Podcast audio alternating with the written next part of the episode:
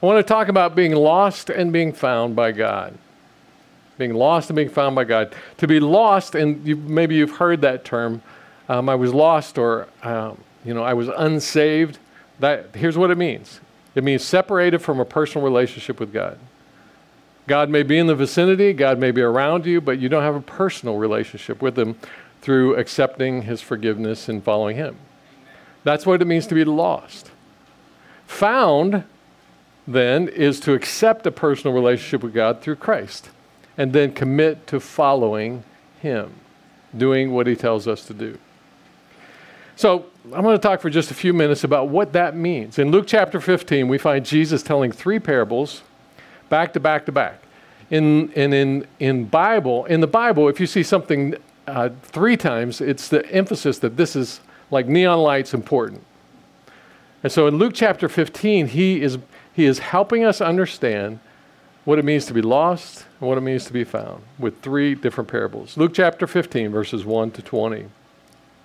Now, the tax collectors and sinners, who were the dregs of society, looked down on by everybody, especially the religious leaders, but by common folks as well, were all drawing near to him, Jesus. And the Pharisees, the religious people, and the scribes, more religious people, grumbled, saying, This man receives sinners and eats with them, as if that's terrible. So he told them this parable What man of you, having a hundred sheep, if he lost one of them, does not leave the 99 in the open country and go after the one that is lost until he finds it? And when he has found it, he lays it on his shoulders, rejoicing. And when he comes home, he calls together his friends and his neighbors, saying to them, Rejoice with me, for I have found my sheep that is lost. Just so I tell you, there is more rejo- there will be more joy in heaven over one sinner who repents than over 99 righteous persons who need no repentance. And Jesus was using that phrase kind of as a jab at the religious leaders, not because they didn't need to repent, but because they thought they were good and didn't need to repent. They needed to, but they were too proud. That's parable number one the lost sheep that the shepherd goes after, leaving the 99 because that one's so important. Second parable, verse 8. And what woman having 10 silver coins, very valuable to a, a common person, an everyday person, if she, lo- if she loses one coin, does not light a lamp and sweep the house and seek diligently until she finds it? And when she has found it, she calls together her friends and neighbors, saying, Rejoice with me, for I found the coin that I had lost. Just so I tell you, there is joy before the angels of God over one sinner who repents. Parable number two a woman, uh, an ordinary person who can't afford to lose a coin like that. Sweeps and sweeps until she finds it because it's of such value. And she says, and Jesus says, that's the way God is. Parable number three, you're probably much more familiar with. Verse 11. And he said to them, There was a man who had two sons, and the younger of them said to his father, Father, give me the share of the property that is coming to me. And he divided his property between them. Not many days later, the younger son gathered all he had and took a journey into a far country, and there he squandered his property in reckless living. Recognize this? The prodigal son. And when he had spent everything, a severe famine arose in that country, and he began to be in need. So he went and hired himself out to one of the citizens of that country who sent him into his fields to feed pigs, which would have been a horrible, terrible, awful job for a, a Jewish boy.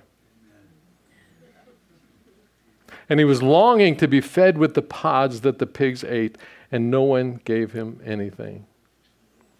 But when he came to himself, when he realized where he was and what he had done, that he, he was separated from his father, when he realized, he said, How many of my father's hired servants have more than enough bread?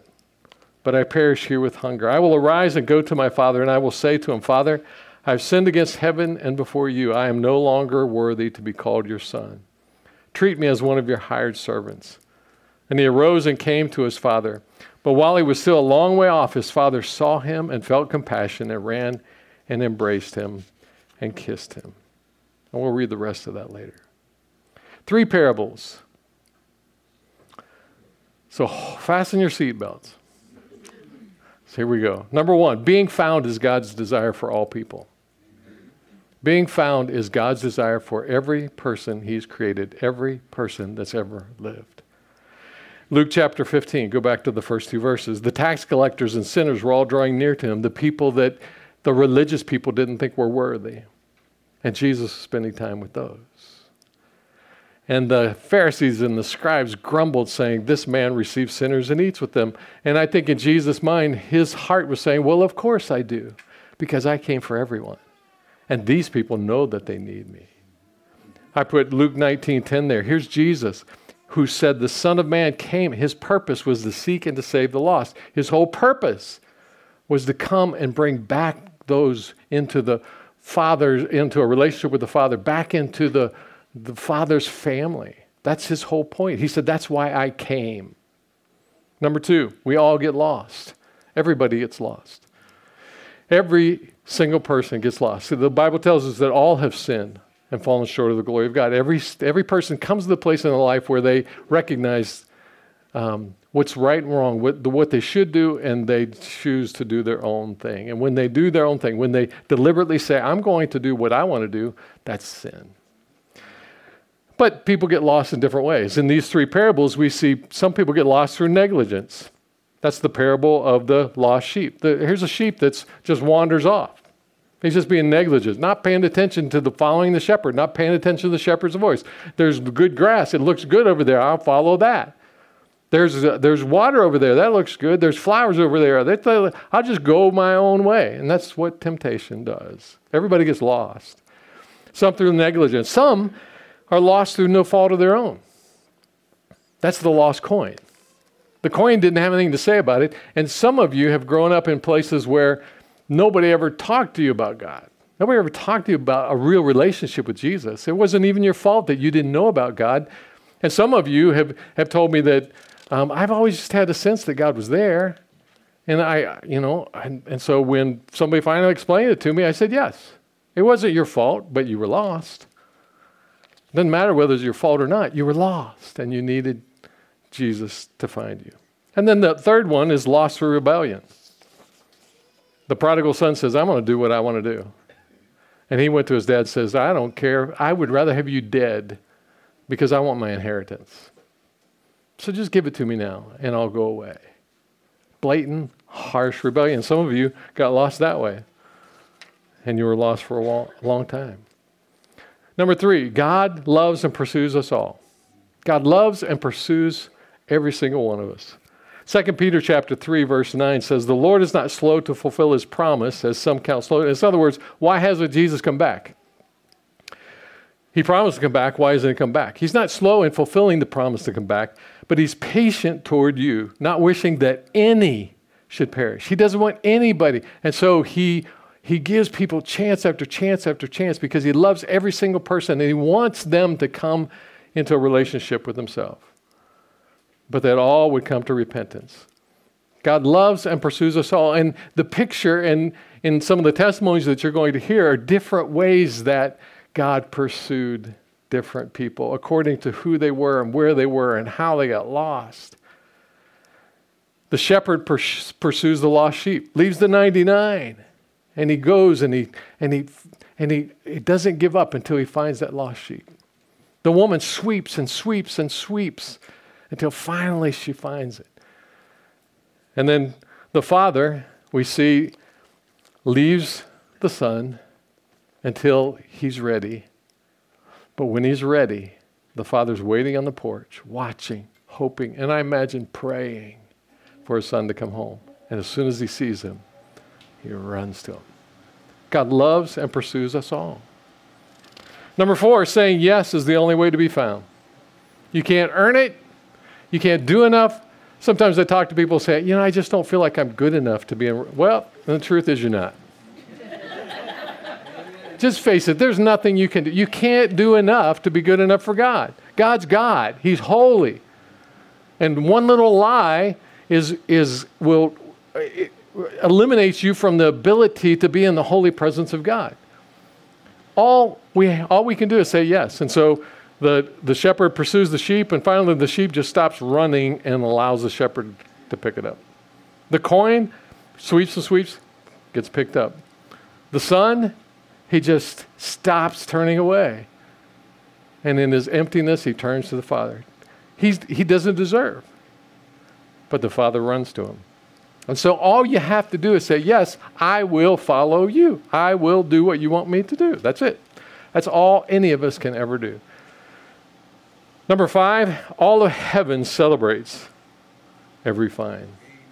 Now, this, this is what is, is so marvelous and so wonderful, and something that you don't hear a lot in religious circles. Because religion is trying to earn our way to God, relationship is just accepting the fact that I can't earn my way to God, but God loves me anyway. And when I say yes, He throws me a party because He's so excited about. About because he loves it. He's a loving heavenly father. And if you've ever had a broken relationship, you know the heart of God. Because his heart breaks for all the people who are lost, just like our heart breaks when we're separated from someone that we love. All of heaven celebrates. And I want to go back to these verses. So, Luke 15, verses 6 and 7. And when the shepherd comes home, he calls together his friends and his neighbors, saying to them, Rejoice with me, for I found my lost, my sheep that was lost. Rejoice with me. I found him. But you had 99 that weren't, weren't I don't know it doesn't matter. I found the lost one. Just so I tell you, there will be more joy in heaven, more joy in heaven. Every time someone says yes, there's a party with the angels. I'm, that's not me, it's right there in Scripture, right? Red letters, even. Jesus said that. There's more joy in heaven over one sinner who repents than over 99 righteous persons who need no repentance verses 9 and 10. And when, when the woman sweeps and she finds it, she calls together her friends and neighbors, saying, Rejoice with me, for I found the coin that I lost. Just so I tell you, there's joy before the angels of God over one sinner who repents. And then down uh, Luke 15, verse, beginning with verse 20, second half of verse 20. His father saw him, so he's coming back, he's walking home. His father saw him and felt compassion and ran and embraced him and kissed him. Now, I want you to imagine for a moment what this young man looked like. He had spent all of his money and riotous living. He had nothing. He had no place to sleep. He was feeding pigs. Hey, anybody ever been around a pig farm? The boy stunk. Right? The boy smelled bad. And probably his, his clothes were probably tattered. He was probably filthy. And yet, here is the Father who is a picture of who God is. No matter how dirty we are, no matter how sinful we've been, no matter what kind of mess we've made of our lives, no matter how, how, how much we stink, here's the Father. He ran to him and embraced him and he kissed him. He kissed this filthy, mud caked face. Not because he deserved it, but because God is love and he pursues us. And he said, Father, he tried to say, Father, I don't deserve to be your son anymore. Just let me be one of your servants. And the father responded in verse 22 Bring quickly the best robe. I'm going to clean you up because you can't clean yourself up. I'm going to clean you up. Bring the best robe, put it, put it on him, and put a ring on his finger, which means he's restoring him to his place in the family. This is a family ring, not a servant, but a son. And put shoes on his feet. Servants didn't wear shoes, sons wore shoes. And bring the fattened calf and kill it, and let us eat and celebrate, for the son the son, my son was dead and he's alive again. He was lost and is found. And they began to celebrate, and all of heaven celebrates with him. In a moment, we're going to hear the testimonies of people who have come to Christ in a lot of different ways. And, and then we're going to baptize them. We're going to get them wet. Because baptism And we talked about this a couple of weeks ago, but I wanted to give you just a reminder. Baptism is a declaration to Christ that we are following him. It's about saying yes. It's a declaration. So when I'm baptized, it doesn't save me, it's a declaration saying, Jesus, I accept your forgiveness.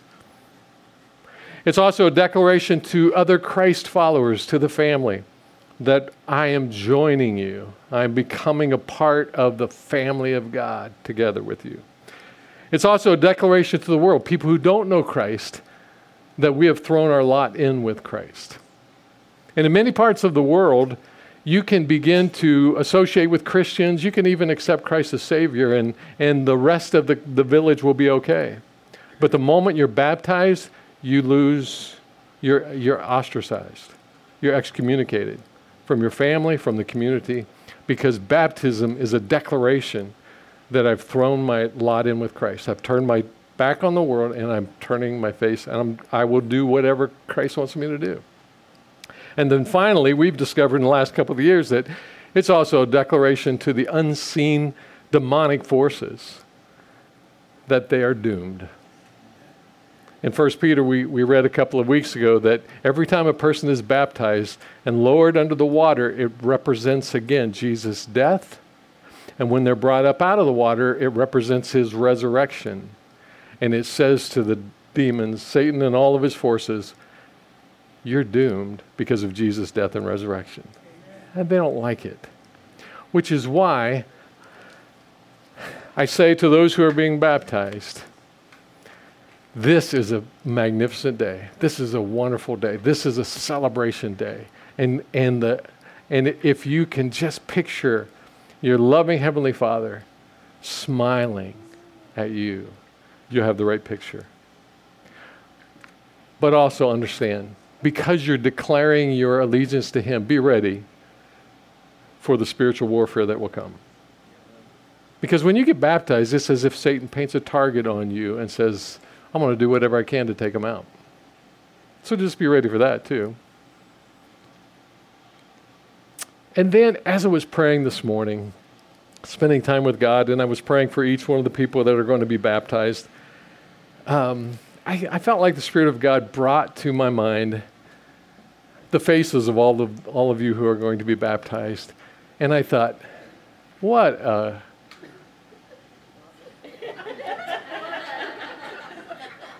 What a diverse group this is. I mean, we've got somebody that's under 10, and then I'm not, I'm not even going to say the age of the oldest ones.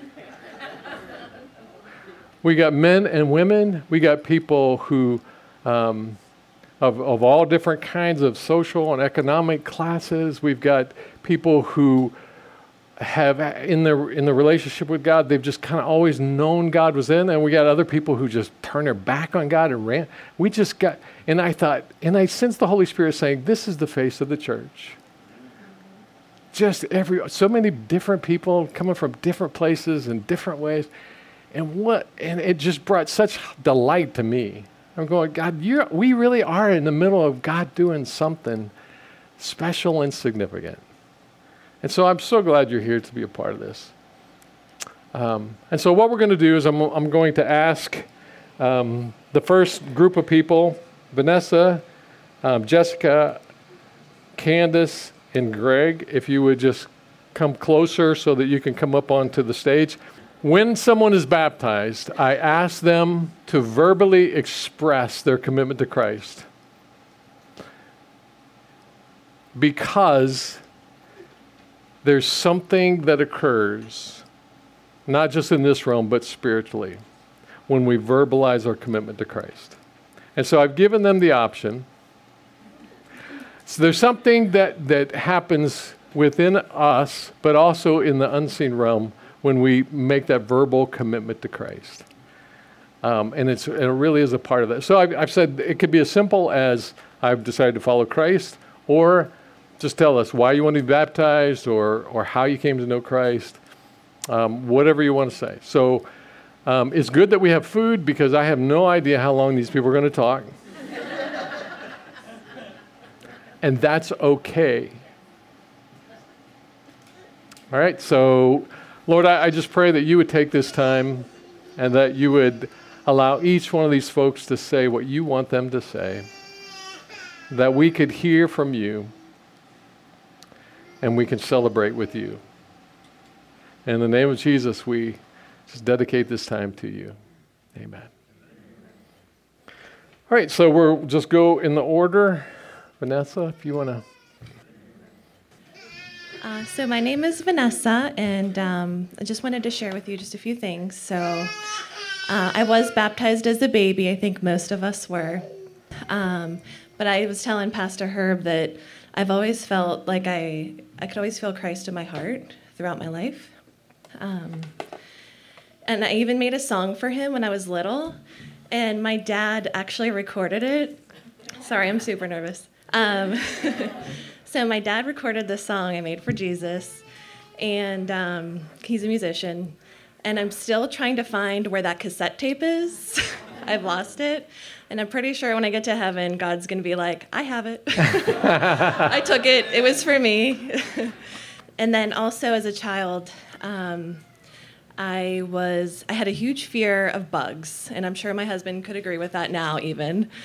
Um, so anyway, I stayed with my aunt in Florida for a few days, and she had she had a problem with some bugs in her house. I mean, it's super hot there. She didn't have AC, and um, we there was roaches, and I I'm just like a, I can't you know deal with them. So I couldn't sleep. I stayed there for a few nights. I could not sleep at all. I thought for some reason like a roach would fall on me and attack me, but of course, like we let our worries get the best of us. So she took me to her church that night, and she had the pastor priest pray for me, and he said, "Okay, read Psalm 23, 24, 25." And I just want to tell you that I did not read those psalms because I was too busy sleeping. so I ended up getting sleep, praise God. So throughout my life, you know, because of these certain like experiences, you know, I, I believed in Christ. I accepted Him as my Savior. You know, I've sinned, um, but I get emotional whenever I um, I hear my favorite psalm, which is not psalm, my favorite scripture, which is John 15, when Jesus says to us, um, "You didn't choose me; I choose you." Amen. And I get emotional because it's just wow, like the Son of God choosing me, like that's remarkable. Today, I choose him, and Amen. I love him, and um, I just want to keep that relationship because it works both ways, right? Right. So, yeah. no, thank you. Amen. Amen. Hi, my name is Jessica Fitzgerald, and um, I was saved went back when I was five years old. My um, family went to a Bible believing ch- church, and we had a thing called Good News Club, and they were preaching and teaching about hell and the lake of fire, and how those that don't accept Jesus as their Savior from that will be there for eternity. And I was devastated. And I remember just that night crying and just being so upset. And my mom came into my room and she said, We can pray and ask Jesus to come into your life and you will be saved. And I was like, okay. so we prayed, and I felt such a peace then, and I fell asleep. And and then I grew up in the church, and but for some reason I never got baptized. I don't know why. And my mom passed away last year, so I can't really ask her.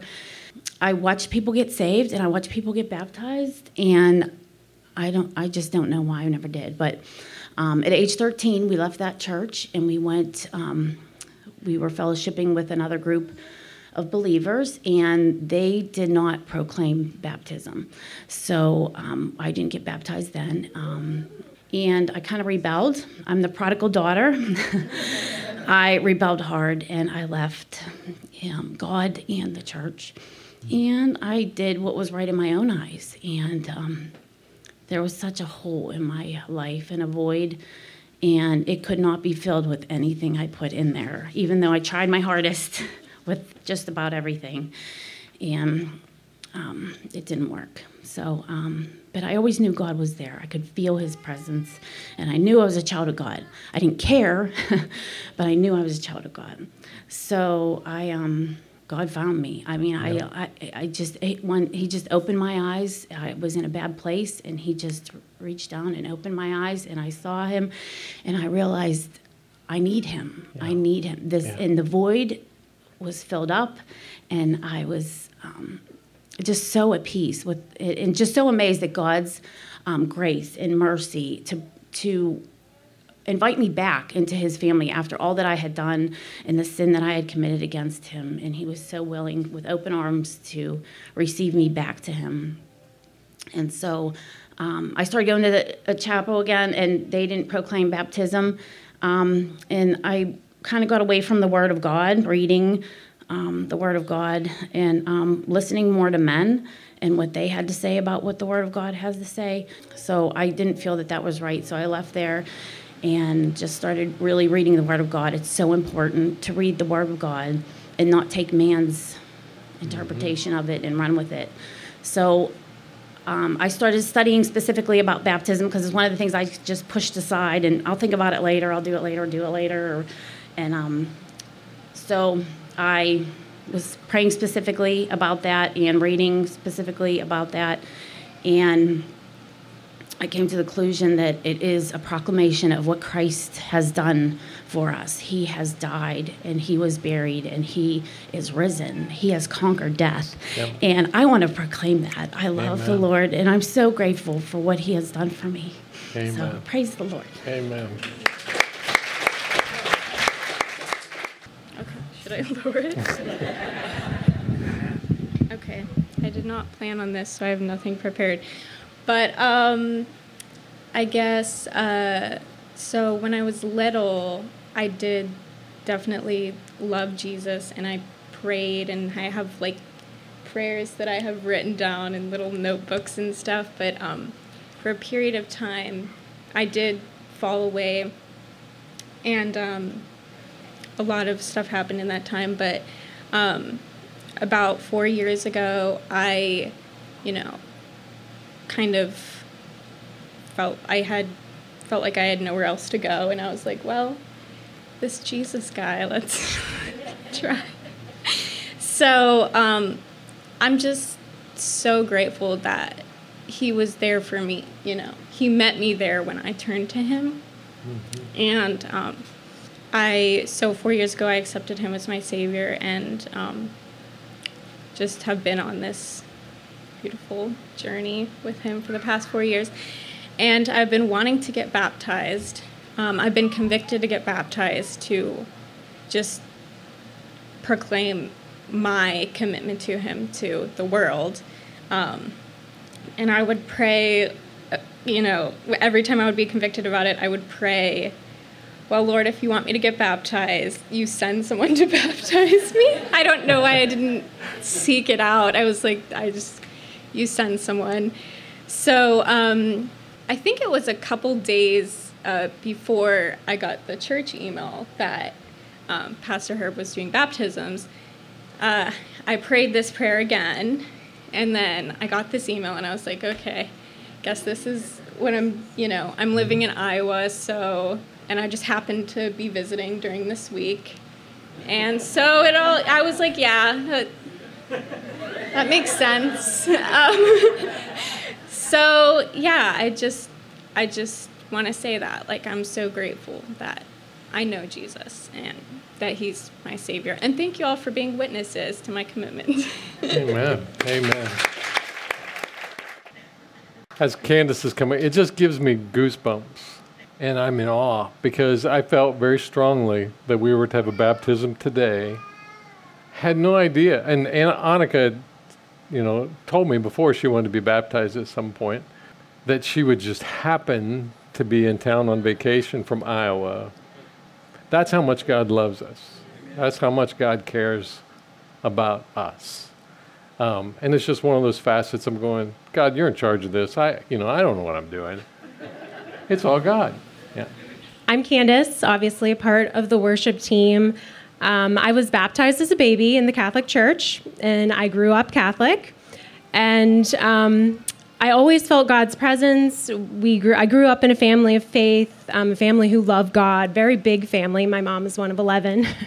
and uh, naturally, as you get older, you rebel, you drift away. Um, the Catholic Church specifically, we didn't focus on a lot of scripture. So I wasn't reading the Bible. Um, was basically just going to church, going through the motions, not really feeling this connection. But um, my my aunt, Aunt Diane, who passed away, um, she before she got very sick, she introduced everybody to Jesus Calling, um, by Sarah Young, and it just opened my eyes to this relationship that I could have with God. And just reading those devotionals, that was enough. I, I didn't dive into the Bible yet, but it was enough to have just those devotionals each day, realizing that He actually cared every second of the day what I was doing, caring for me, and it made such a huge impact on me. Um, but uh, for a while, especially when COVID came, it was feeling like I didn't know where to go next with my faith journey. And um, as most of you already know, New Song was a church I would drive by and I would see the sign outside and the message on the sign, thank you, Larry, as I learned that he's the sign guy. Um, every time I would be like, oh my gosh, it's just resonating so deep with me every time. And I would actually send the pictures to Greg. I would like take a picture and send to Greg. I'm like, they're on today. Um, and finally, um, when the new year came, I it, it, wasn't even necessarily me. It was just feeling this strong, strong nudge to come to New Song. Um, and I even dreamt about it. I dreamt about coming here. And that's when I was like, okay, God, I'm going to say yes now instead of pushing you off. Um, so I ended up coming here and obviously fell in love the second we came in the door, um, feeling just a connection to all of you. And um, I know you said in the spiritual realm, you know, that you you've already known some, and I feel like I found it. Like I found my people here. Um, and honestly, with the worship team, it was funny how that came about because um, I'm a trained singer. I did a lot of singing back in high school, very little in college, but I would get the worst stage fright before I would go on and sing solos. Like, so nervous, my voice would crack, I was just shaking.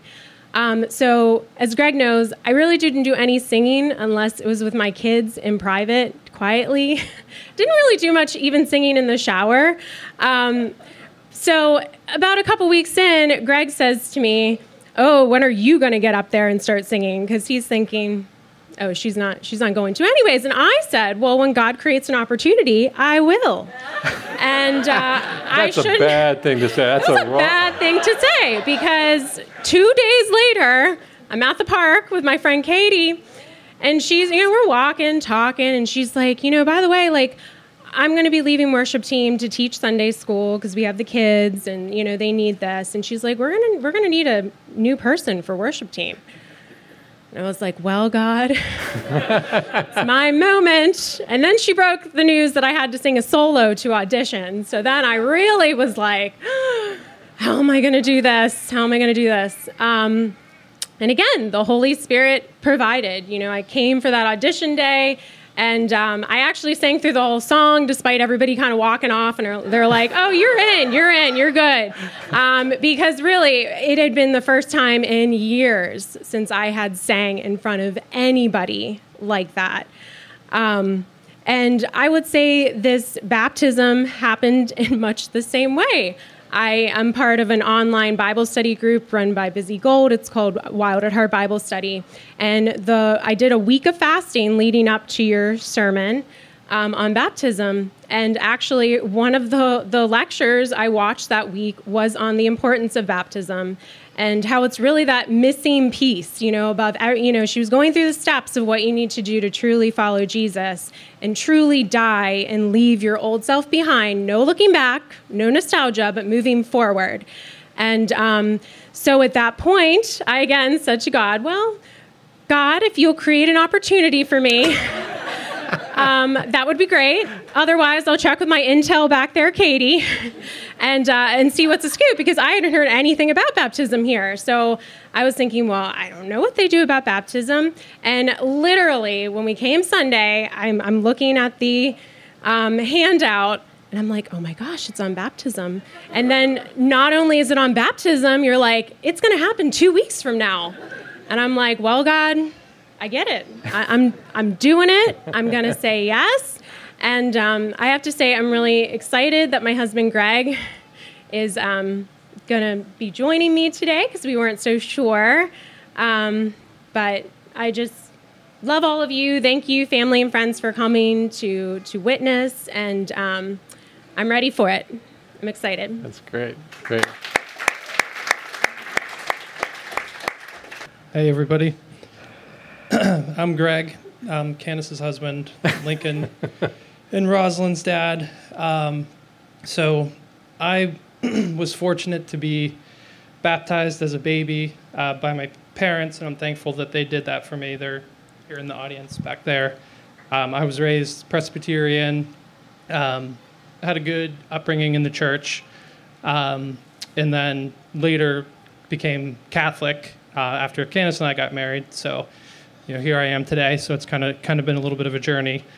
Um, and the reason why I'm doing this today is, you know, as the pastor has talked about, I think it's important to make a declaration of faith as an adult to follow Christ. You know, because as a baby you don't have much say in it. I still think it's you know good to be baptized as a baby, but it's not the same as getting up here in front of everybody and you know taking yourself out your outside of your comfort zone and, and sharing your story. Um, so, you know, I feel like in my life, God has always been at work, but you know, I've been guilty of, um, you know, kind of relegating him to the background. You know, when when good things happened in my life, it's like, oh, I did that. You know, mm. good good on me. And then, but you know, really, God's always been at work, and I just, you know, have have been missing it. So, like everybody else talked about, I've, uh, you know, I was somebody who, you know, college and post college just kind of drift, drifted a, a little bit away from God and you know, one of the reasons why I'm here today is because you know I want that to change. I um, you know want to turn more turn to God and you know follow His will and you know be more in a relationship with Him as He intended. So you know, I guess part part of my testimony here is, you know, the word I kept thinking of again and again was the word transform. Mm. You know, I'm I'm hoping to be to be transformed. You know, my heart. Um, you know my mind, my body, my soul. Um, you know, my my goal is to to grow more in a relationship with Jesus and our heavenly Father. Um, you know, I, am somebody who needs to kind of surrender a bit more. I try to kind of do everything myself and put everything on on my shoulders. So, um, you know, through the church and and men's group and things like that, I think one of the things that you know has struck me about New Song is just it's a little church, but it really does a lot, and there's just a million ways to get involved in the church for for a church its size, which is which is really a special thing. Um, you know, so so one of one of my prayers, you know, through the baptism also is, you know, that the Lord cultivates in me more of a joyful heart. You know, to to be more thankful for you know the blessings I I have in my life because sometimes I can get distracted and, and, worried and you know not not focus on all the the good that He's doing uh, in my life. Um, so I was thinking too of you know the Bible verse from um, Galatians, you know about the Holy Spirit producing you know the fruits of love, joy, peace, patience, kindness, faithfulness, gentleness, goodness, and self-control. Like that's kind of the thing that I, I meditate on. That you know is is you know one of the things that I, I hope comes out of a, a better relationship with God. Um, you know, and this time last year, I couldn't imagine being up here, you know, doing this. This is way outside my comfort zone. That's why I have notes here that I'm reading from. Otherwise, I could just, you know, just black out and who knows what I'd say.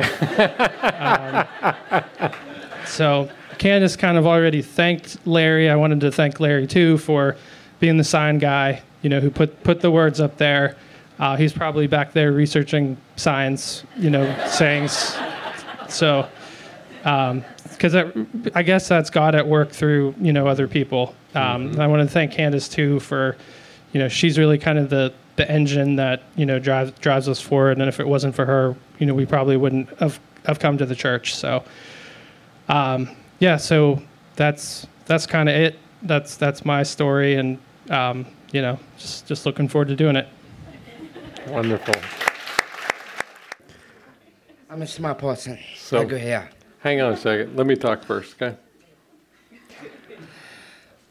So as I, as I was praying this morning and thinking, praying for all the people that are going to get baptized, my, my mind went to Nick. I love this church because this guy. because of all there, God meets us where we are. And there are some people who claim to be churches of God who would not love this guy. And so Nick In the best wrestling I'm not gonna be. Yep. So Nick is, is a wonderful part of our congregation. And so when you ask to be baptized, I ask you, do you love Jesus? Yes, I do. Are you committed to Jesus? Yes. You want to follow him? Yes. Walk with him and talk with him. That's right. And you pray, he prays. I pray he- for Don too. Yep. He Don needs it, you know. He so you need to pray for him. And for my family, But his mom his mom told me he takes the CDs from Sunday and he'll listen to them over and over again. That that tells me that there's a heart for God. Amen. And God and so we're proud of you. I love my cousin John Michael too. Yep. That's right. That's right. All right. Thank you, Herb. You're welcome. Hi, I'm Debbie. I was baptized as an infant in the Catholic Church and went to Catholic school for eight years. But as I got older, there was always something about the Catholic Church that I didn't agree with. So I just stopped going. And then I had two huge losses in my life.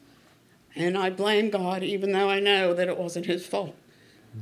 And I just never went back to church. And it wasn't until a little over a year ago when I met my neighbor who goes here. Yeah. And um, he's asked me what, to start coming on Fridays, and I started. And then, and he can't come to church on Sunday right now because of work. So one day I'm like, I'm just going by myself. And I'm here, and I've been here, and I love it here. And um, I just feel at home, and I just, I want to get baptized and follow Jesus. Amen. Amen. Okay, hello, I'm Ashley. I um, I wanted to share with you a dream I had uh, going into yesterday morning, right before 5 a.m. I dreamt um, of the woods, and it was really dark, and there was a little girl in a ditch, and she was deep in the ditch. And Jesus came through the woods, and he was so tall and just so big. Um, and he scooped that little girl up and he carried her in his arms through the dark, dark forest. And as he came through the forest, there was a yard with a beautiful home and a back light on. And the family and the people in the home were rejoicing. They were celebrating because the little girl was coming home. And I woke up and I'm like, oh my goodness. Like, that's when I woke up when Jesus took that step into the yard with the little girl. And I'm like, wow, God. Um, and that was, that girl was me. Um, my life uh, prior to 2017, when Christ saved me, It was really dark. Um, it was dark. I did. I was grew up Catholic. I went to Catholic school, and as a little girl, I was a very very faithful Catholic. I said the rosary with my grandma. I did all my prayers. I went to confession. Um, but I had I I didn't have a relationship with Christ. I, it was. Um, I would just say my prayers over and over, and I thought if I didn't do everything perfectly, that God would be mad. So I, ha- I had no knowledge of Him, and we didn't learn. We they never taught from the Bible um, in the church in the school I went to. So, and then I, you know, became a teenager and um, in my twenties, and and for many years, my life just kept getting darker and darker. It was very self indulgent. Uh, at one point, I was into New Age. I mean, it was it was just extremely sinful, and it was horrible. It was rebellious, and um, I remember sitting there, and I felt like all the light was out of me. I felt dark, and um, and that was the moment everything changed. Christ christ saved me and he brought me he brought me home. But i had always my whole life wanted a dad. Like i wanted a, a father a good father. And so i would seek it in other ways and and um, you know and i was rebellious uh, because of it. And there was a you know even a lot of self self hate there. And um, so self-destructive behavior i should say so one of the most amazing things God has taught me and what He's He's given me everything. Um, but He showed me what a real father is, and that that has been everything to me. Um, to know that I can go to Him with everything and He'll never reject me, and I belong to Him. I just, I love Him so much, and today is such a huge day, and I'm just so thankful that, thank you. Um, I'm just so thankful that He saved me and that I belong to Him, and I never, ever, ever want to walk in that darkness because it was so empty. It was so empty. So, this is my commitment to do, to do what He's called me to do, and and just follow Him with every fiber of my being, with my whole soul, and just, just be with Him. Amen. Michael Scott is, um, he and his mom ha- have been coming since about Easter time. And he contacted me this morning. He's, having, he's going through a time with some medical issues. And so contacted me this morning, said he's been sick for, I, I, I think, the last three days and just not even able to leave the house. And um, so he wanted so much to be baptized, and but just said he couldn't make it. So I thought we'd pause and pray specifically for him. Lord, we put Michael into your hands. You know all that's going on in his body. Put your arms around him in these moments. Let him know that you love him. Well, we also pray for healing, God, that you would reach into his physical body and bring healing to himself. At the same time, Lord, we rejoice in the way that you have brought him to yourself over the last few months and how he sees you so active. And so we just pray that you would touch him and bring him back. Um, and we look forward to when he'll be up here sometime in the near future. In Jesus' name, amen. Um, our next one, we got a little bit out of order. Where's Daniel at? Daniel, come on up. So, um, let me raise it for you so you don't have to lean. okay. There you go. So, um, I want to get baptized because I decided to follow God, so I want to tell Him by getting baptized. Yep, hold it. Hold on, hold on. So Daniel and I have been talking over the last couple of weeks, and we talked about baptism and talked very, very plainly about what baptism is about, and and he wasn't sure that he wanted to get baptized, and then God just really reached into his life, gave him a good picture, um, and told him he was ready. So at eight years old, this young man, I, and I asked him several times, "Are you willing to do whatever Jesus tells you to do?" And what'd you say? Yes. Yes. So give him a round of applause. So generally, these are the kinds of testimonies that we have.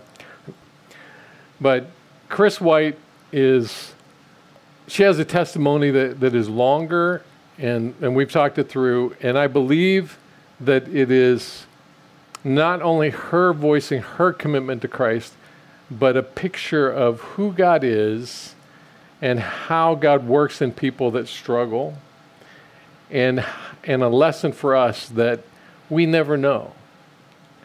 The seeds that are being planted, when they will blossom, and we, it, we can never give up on anybody. And so, having said that, I've, I've agreed to let her have a, a longer testimony. And um, just to make it easier on her, we'll, do you want to have that in the there, or do you want to hold it? I don't know yet. Okay. You'll have to get close enough for it to pick you up, though. Lean in. I just can't Okay. get out my stuff. Heavenly Father, you know, and these people know, that when I've gotten up on this stage before, it was always messed up. Please take away the nerves and the fears and make this be about you, because it is your time. Amen. Amen. Um, it is lengthy, And I mentioned to Jane that it was lengthy, and she said, I'll bring popcorn. So after the service, there's popcorn. um, prior to New Song, I was unchurched, uh, total blank slate. I was not raised in a church going family, not even a God fearing family. I can only recall a handful of times. This, this needs to be really close. Cause it, yeah, because it'll it'll feed back. Necessary? Yes, it is. All right. Um, not even a God fearing family. I can only recall a handful of times of any religious discussion at all, and they centered around when you die, you get buried in the ground, and that's it. You are no more. Hell was something you experienced here on earth in troubling times, and life was just about getting through it. I was taught that the Bible was a collection of stories with good morals, nothing, nothing more. No regular reading of it, no possession of one even. There was no parental instruction to endeavor to live Christ like. Mom would have no idea what that even meant. When I got a little older, the only time I ever prayed was when I heard an ambulance siren, a quick two second prayer. Dad and everyone on Dad's side of the family were out of the picture. He left home when I was 11. He didn't ever want children, definitely didn't want a relationship. It left a gaping hole and an enormous craving to be hugged by him. Mom was an only child, so I had no aunts or uncles around, no exposure to any other adult to influence me, teach me, etc., until Dorsey. Dorsey was a coworker at my first job out of high school. She was the first person who tangibly gave love to me, unconditional love. I was 17, very sheltered and very introverted. She would suggest that I seek a church singles group. No way. because of my parents' divorce, mom raised me with a bias towards men, the real bad people, can't be trusted, not even my brother, who was only three years older than me. No wonder dating life was virtually non existent. But at 27, I entered a relationship with a guy from Ohio. I wanted his love so badly, I chased after him and moved there. He said all the right things, just didn't have the actions to back them up. Wanted to teach and educate me about everything, especially God and Jesus. Really pushed me to accept Christ and be baptized, and I wanted to make him happy.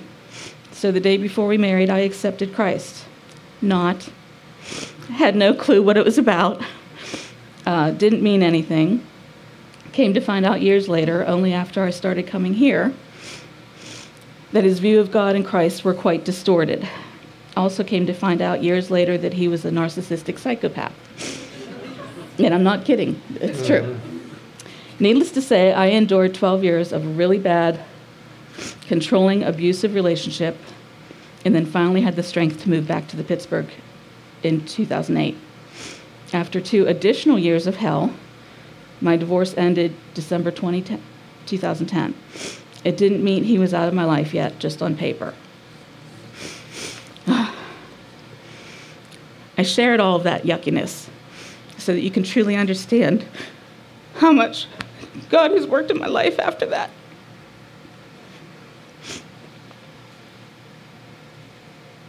Just a few weeks later, in January 2011, I sent up my very first prayer.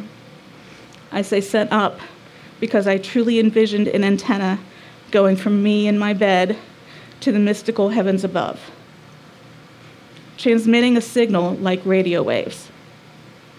I wanted him to find it, find me. I asked for him to send me someone that I could trust and lean on, someone to share my life with, didn't care if it was male or female, young or old. I had no conditions. I was just so very lonely and had been for many years. A few days later, oh gosh, I'm really shaken now. Okay. Um, a few days later, while flipping through channels to watch on TV, I flicked right past someone saying, like, tune in like a radio dial, adjust for volume and clarity. Whoa, had to go back to hear that Channel 7 Bethel Park TV television again. Pastor Herb was on the screen because New Song sermons were taped and aired each week. I didn't know that's how you ran it. Really? Wow. God and I synced up using my antenna and Herb's radio dial. but if I pursue this at all, it means I'm attending a church service, not my cup of tea. um, later that night, when I got out of bed because I couldn't sleep, I looked out my second story bedroom window onto the parking lot. It had snowed, and hand to God, I saw tire tracks in the perfect shape of two hearts. No other tracks leading into them, just two hearts. I felt strongly that it was a sign of encouragement from my friend Dorsey. She had passed a few years prior, and I'm convinced is an angel among us now. God and I connected through his angel, my friend Dorsey. I walked through the front doors of New Song Church on January 23rd, 2011, and oh, how my life changed. Greeted at the door with a hug from a stranger. No, greeted at the door with a hug from a stranger. Made my way back here, and several people approached, introduced, and welcomed me. After I left that day, I realized I found people like me. Uh, finally, found a family who could give and receive love. I felt lighter in my step and light, just lighter inside in general. For eight months or so, I was on a high like no other. Lost weight without even trying. Leaving with Ginger one time, she said that's because I was finally living. Ginger, where are you? Okay, thank you. um, we were leaving the church, and she said, That's because you're finally living. I knew what I was hearing and learning here was truth. I kept being told that God was working in my life. One time when Tom Farley and Wendy Scott said it, I asked them, Why do you say that? How do you know? They answered, Because you're here. what does that mean? I had no understanding of anything, no frame of reference, but they were right. God was working in my life. Even the lingo was new and foreign ministry, Advent, repent, sovereignty, Pentecost, surrender, plumb line. Went to dinner with Liz Gruber a year or so a year. No, went to dinner with Liz Gruber a year or so before she became Liz Schaefer. She su- suggested I pick up a devotional. Shook my head yes in agreement. And then after a second or two, looked at her and asked, What's a devotional? I wanted to soak up as much as I could, like a sponge. People might have thought I was showing a thirst for God, but it really was a search, it was a thirst for love. I attended anything and everything being offered. I have dry mouth like you wouldn't believe. the classes here at New Song primarily. uh, the pri- Thank you. Never Sorry. mind, Kevin. Just let um, me know when you need it. I'll be here. Okay. the classes here at New Song primarily focused on outreach. You had just finished up Walk Across the Room and moved on to the Way of the Master videos with Kirk Cameron and Ray Comfort. What an odd experience for me to be in that room. On one hand, God was developing a heart to reach outwardly and seek the lost. On the other hand, I was the lost. What a paradox. A class about discerning my spiritual gift, taught by Russ and Susan, revealed that I have a heart to encourage, and EJ's was to share his faith. I gave him a note that if he'd help me with my faith, maybe I could provide some encouragement. The Henry Blackaby speaking event was that same evening in Washington, PA. I hadn't, I hadn't signed up for it. I just showed up in the per- in the parking lot. And when Herb came out the door that day, he saw me and didn't expect me, and un- unintentionally blurted out, "You keep showing up." yep, whatever it takes. that zest for life caught EJ's attention. We hit off right from the start. I had no vibes or inkling of a bad, hurtful man, actually, just the opposite. Felt at ease and trustworthy right away. God answered my prayer and sent EJ Ravitsky to share my life with me. And he sent me to be there for EJ too. Incredible blessings, I like to call them baby miracles, kept crossing my path. I took a day trip to a museum in Philadelphia that was hosting an exhibit of paintings of Jesus. I remember the wonder and astonishment I experienced when I saw the painting reference Doubting Thomas. I had no idea that phrase, that man, came from the Bible. What if you learned? He won't eat it, he eats everything. Hey, Mikey, he likes it, came from the Bible. You would be astonished too. It rocks your world.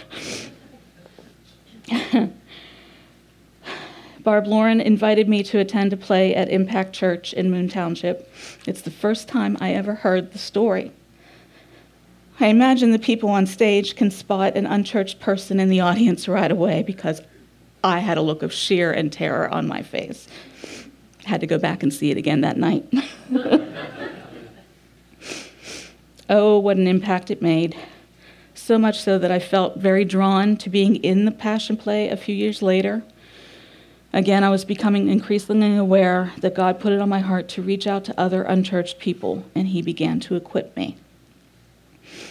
Trips to work, trips to work in Monessen in the morning on Route 43 South became a very special time. They were just beautiful. The sun's rays filtering through the clouds, affirming my morning drive with God. No conversation yet, just being in His presence, a peace that surpasses all understanding. When I'd get to work, there was always a morning greeting from the president and CEO of the bank, Pat O'Brien. He'd be starting his day reading the Bible at his desk, never ashamed or embarrassed of it. Quite the opposite, in fact. Readily offered to sit with me if I had any questions or needed to pray.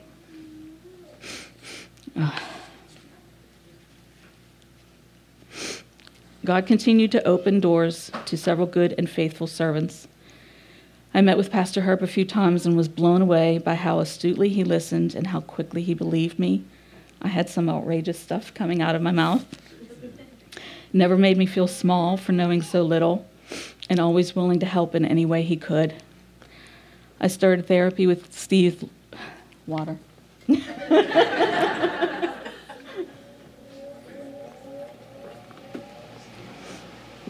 Thank you. Perfect. I started therapy with Steve Luther, the Christian counselor who founded Grace Wellness Counseling Center. He continues to be an extremely good mentor and friend. Sometimes he will catch me up on home life and share some stories about his 13, 13 kids. Little does he know, those stories do far more for my healing than psychotherapy ever could. They're good fathers, all three of them Pat, Herb, and Steve. It's absolutely crucial for an unchurched, daddyless daughter to see that quality in other men. Observing the relationship they have with their kids forms a bridge to understanding the concept that God is our Heavenly Father who loves us. Otherwise, you just don't believe it because you never saw it, you never felt it. One of those times with Herb, something popped out of my mouth about how I craved a feeling of being hugged by my father point blank, he asked me, why couldn't I ask for a hug from another father? Oh, come on. Who does that? but my goodness, the thought took hold, and God made it happen. Herb, Pat, and Steve gave me a group hug in the back of New Song. That was so healing, so transforming. I no longer have a hole in that area. Anytime I want to feel safe, loved, valued, like a little child, all I have to do is recall their arms around me. Not all supernatural incidences are wonderful experiences. There are no promises of that in the Bible, but God does promise to use all circumstances for good. Tuesday, April 19th, 2011. Shortly after 10 p.m., I was driving home from a bowling event at the Meadows in Washington, PA traveling north on Route 19. Construction was being done on a bridge right at the Route 519 interchange where you can either go to Canonsburg Hospital or 84 PA. Me and a van in front of me were about to enter. We're about to enter orange barrels that had narrowed the path down to one lane.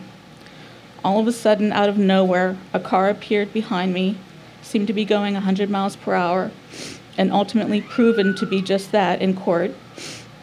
Very narrowly missed me and the van in front of me. But the driver lost control and the car rolled over and over an incredible amount of times. The passenger, Nathan Singo, 17 years old, lost his life that night. Blunt force trauma. He wasn't wearing a seatbelt and had been ejected from the car. Just a few days later, no, a few days prior, sorry, the week of April 11th, Pastor Herb and I had one of those discussions where I stated that I didn't understand Jesus dying on the cross for us, the sacrifice he made, or why he made it. Herb very openly accepted my point of view and didn't push back. Yet when the meeting was over, he prayed and asked God to show me some kind of tangible evidence of Jesus. God used the circumstances of that car accident. Not that Nathan died in my place, but I finally understood, both in the heart and in the mind, the concept of someone else dying, all the while you were being loved. The accident churned inside and brought angst for several months. Every Friday morning, I'd pass that, pl- pl- I'd pass that area as I drove to work, and I saw the crushed orange barrel on the side of the road. Eventually talked about it with Ginger Rogers, and for some reason felt it necessary that we go to that location, say a prayer, and try to bring closure. So, five months later, after the accident, on the evening of September 22nd, we did just that. Love you, Ginger, for being such a wild and crazy gal. But our story gets even more interesting. You see, I also had been in the midst of drafting a letter to Nathan's parents. Pastor Michael Singo and his wife Tammy lead a congregation of Living Waters Church of God in Washington. My plan was to drive the letter to the church one morning before going into work. Although God put it on my heart to write the letter, I wasn't sure that I had heard him right. Thought I might be dredging up feelings of distraught for them, just as they were maybe turning a corner in their healing. Nonetheless, the morning after Ginger and I prayed at the site, I was on my way to Pastor Singo's church, still experiencing lots of doubt that I was doing the right thing. My phone rang and it was Ginger. Now, we have never talked uh, on the phone before that incident, and we've never talked since that incident on the phone. So I knew that it was important and that I thought maybe something was wrong. I don't think she knew anything about the letter, but she had to tell me what was found on the printer when she got home about 9:30 the night before. Her son Ken had printed out the article that appeared in the Tribune Review way back on April 21st. Something about a conversation that she and Ken had regarding car accidents, helicopters, and life flights to hospitals. I don't remember what she even said, or I couldn't, I didn't even hear what she said. I was sobbing so loudly in my car. At the height of my angst, driving to the church, not knowing whether I should leave this letter or not, God gave me a sign through Ken and Ginger. Now, if that's not supernatural, I don't know what is. Corrie ten Boom says it very well. God's plan is like a beautiful tapestry, and the tragedy of being human is that we only get to see it from the back, with all the ragged threads and the muddy colors. And we only get a hint at the true beauty that would be revealed if we could see the whole pattern on the other side, as God does.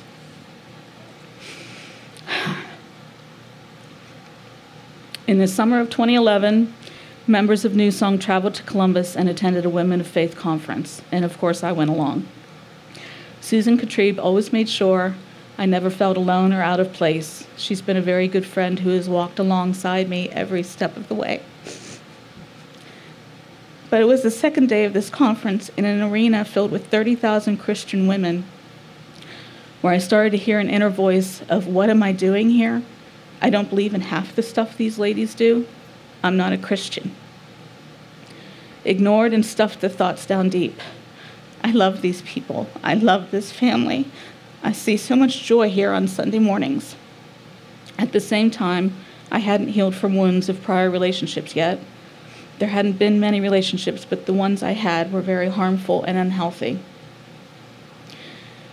Because my ex had told lies about me to all the people I knew in Ohio and even convinced some to appear at court hearings as character witnesses against me, I really disliked it when people talked about me behind my back. Mm. I was on high alert and heightened sensitivity 24 7 to the point of being paranoid. Except paranoia is based on a myth, an erroneous belief. This had been real. It drove some wedges into relationships here at New Song. Herb, I apologize, Herb, Jeff, Russ, and EJ, and Steve. If people gave me attention or some small amount amount of love, I had a fight or flight reaction. It's not my nature to fight, so I fled over and over again, and all of you know that.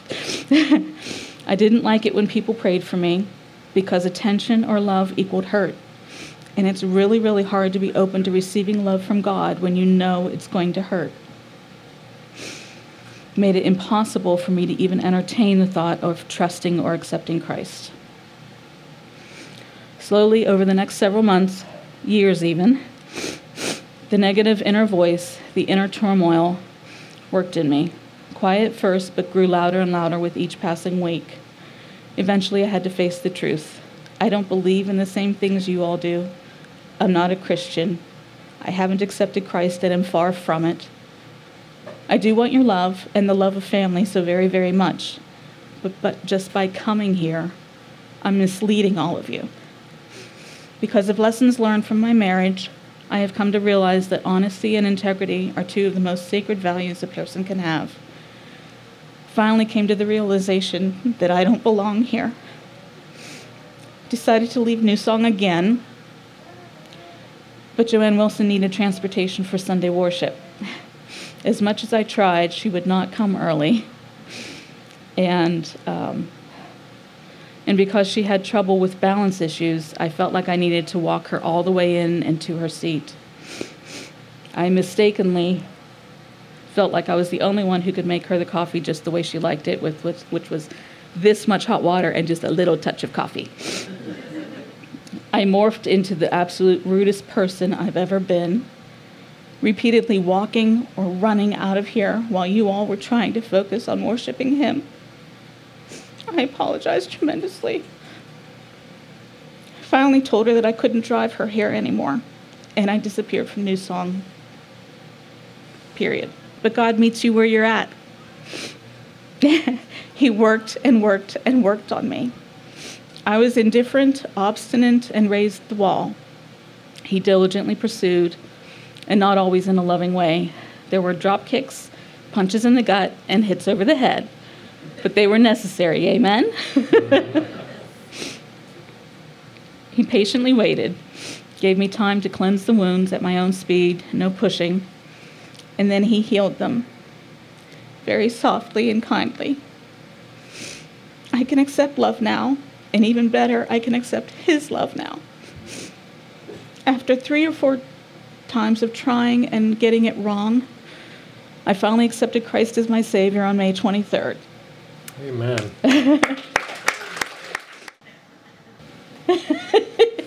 Thank you. Matthew chapter 13, verse 3 to 8. A farmer went out to sow his seed, and as he was scattering the seed, some fell along the path, and the birds came and ate it up. Some fell on rocky places where it did not have much soil. It sprang up quickly because the soil was shallow. But when the sun came up, the plants were scorched and they withered because they had no root. That was me. I sprang up quickly in Christ's love, but there was no soil to plant my roots in. Still, other seed fell on good soil where it produced a crop, 160 or 30 times what was sown. I so hope that's me now. Almost done. Doesn't mean that I still don't get triggered and want to flee at someone's overt act of kindness or love. But when it comes to new songers, I now know better. Look at me. I would not be here today if it weren't for all of you. Thank you, Denise Stifler, Ginger Rogers, and Susan Katrib for the kind, thoughtful gifts over the years. Thank you to the men of New Song for being such good fathers. Thank you to the small group meetings at Sharon and George Ulrich's house. Thank you, Joanne Wilson, for being so full of life and love for God.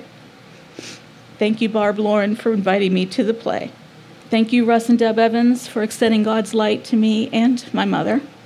Thank you, Susan Katrib, for walking, talking, and praying. Thank you, Pastor Herb, for always, always being there with total acceptance, with total acceptance and no judgment, exhibiting unconditional love. Thank you, EJ, for sharing your faith, friendship, and life with me. Thank you, Steve Luther, for being, meeting me where I was and walking alongside me all those years.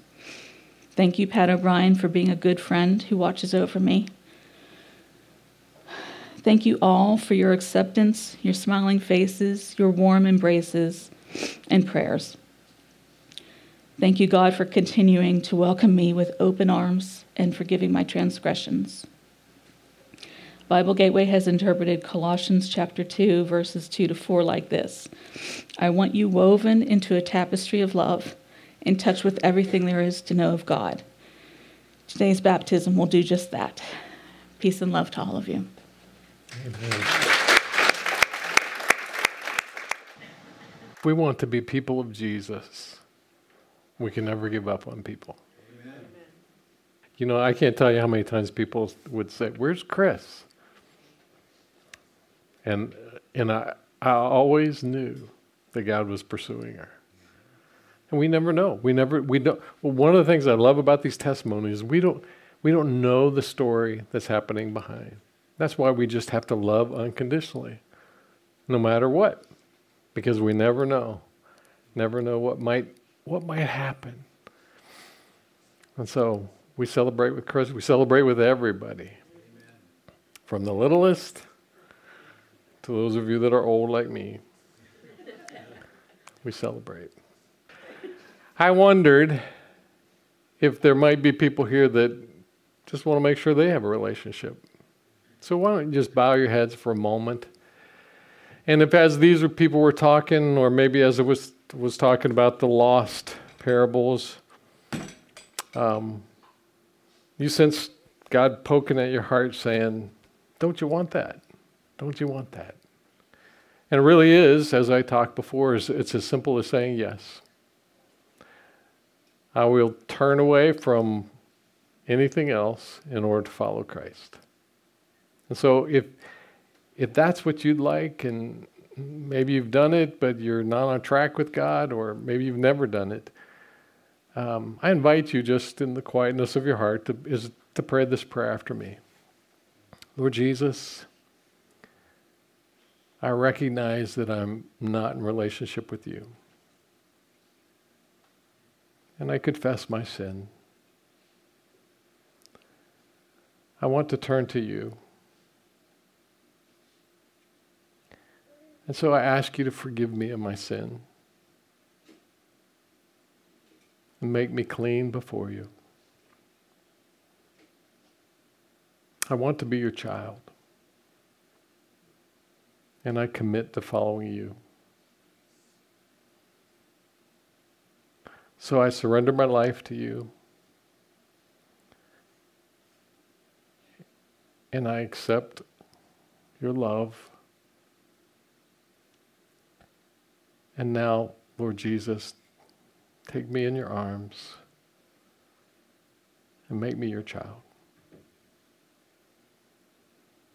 I surrender to you in Jesus' name. Now, Lord, I pray for the people who voiced that prayer and ask that you would, by your Spirit, affirm in the depths of their souls that they now belong to you. Pray that you would give them your spirit strength and peace and joy and love and, and all that you are, and give them the ability to follow you. Lord, we celebrate with each one of these people and, and with all that you've done, and we're just so grateful that we can be a part of it with one another. So thank you for your presence. We, we pray that we brought delight to you today. Now, as we, we go to the baptismal time, that God, your Spirit would, would be there drawing us into your presence. And there will be a party. In the name of Jesus, we pray. Amen.